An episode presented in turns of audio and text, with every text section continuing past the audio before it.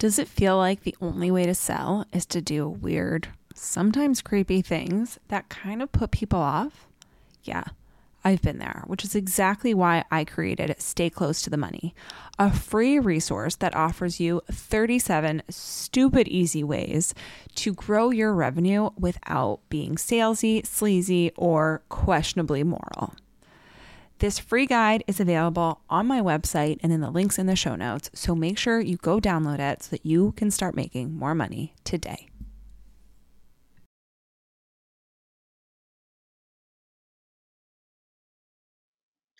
Hello, hello, and welcome back to Strategy Snacks. I'm Frenchie Ferenczi, and today we are going to be talking about time.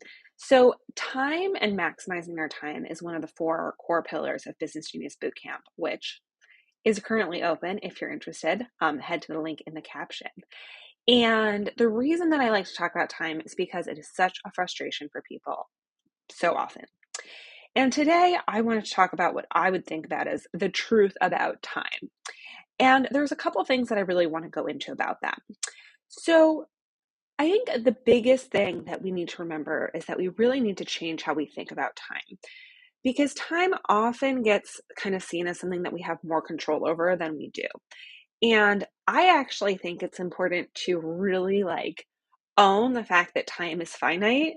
And as a result, like there's only so much of it. People tend to think of money as more finite than time, when in reality, money is far more abundant than time is. Time passes, time goes. And I think it's just really important to realize that often if time is the issue you're coming up against, once you start to implement the strategies that help you maximize it, then anything kind of beyond that, if you can't get to it, it's not your fault. It's out of your control. It's due to like the limited resources.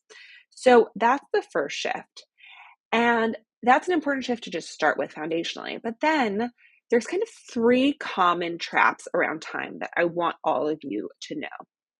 So, generally speaking, people overestimate how much time they have available. They assume that they have hours and hours in the week to get all the things done that they need to get done. When actually, after you consider all the life stuff that gets in the way, it's far less than that. So, that paired with the other issue, which is often underestimating how long things take, can really, really create a lot of internal tension for folks.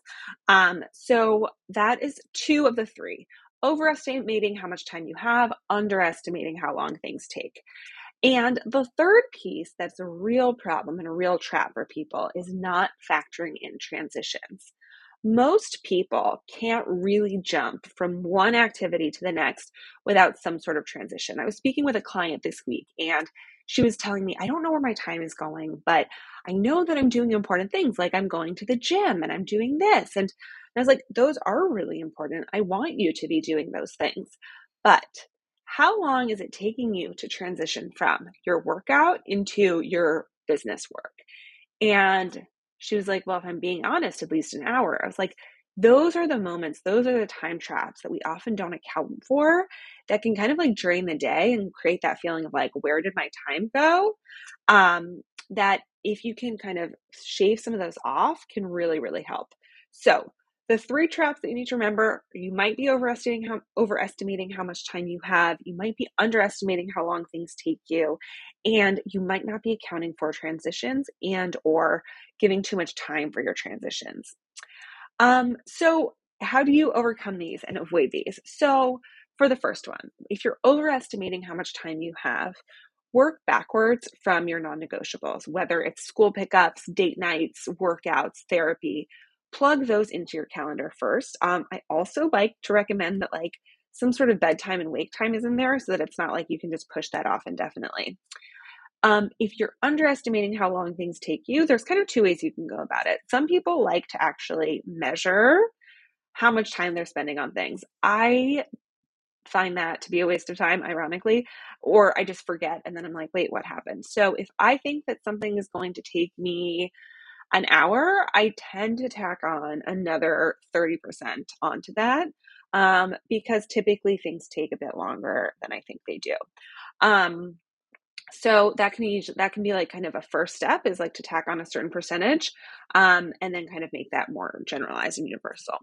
And then the last piece with the transitions is to really think about how much time you want in between things and to be a little bit more purposeful and planned in them. So sometimes, let's say I work out, I might be like, okay, I'm going to do an hour and a half of work that I need to get done, and then I'll shower after that, rather than like working out, then showering, then doing the other thing. Um, or you might find other ways to make that shift where you're like really seamlessly jumping from one thing into the other rather than kind of that full transition moment. Um, or you account for it with how you estimate how much time you have so that you're not overestimating or assuming that that transition time is yours for the keeps. Um, so take a stab at this.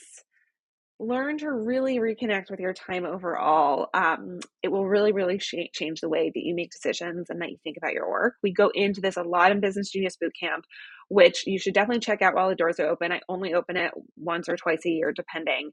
Um, so keep that in mind. Check out the website, and I will be back more with soon. In the meantime, just a reminder that small actions lead to big results. Have a good one. Bye bye.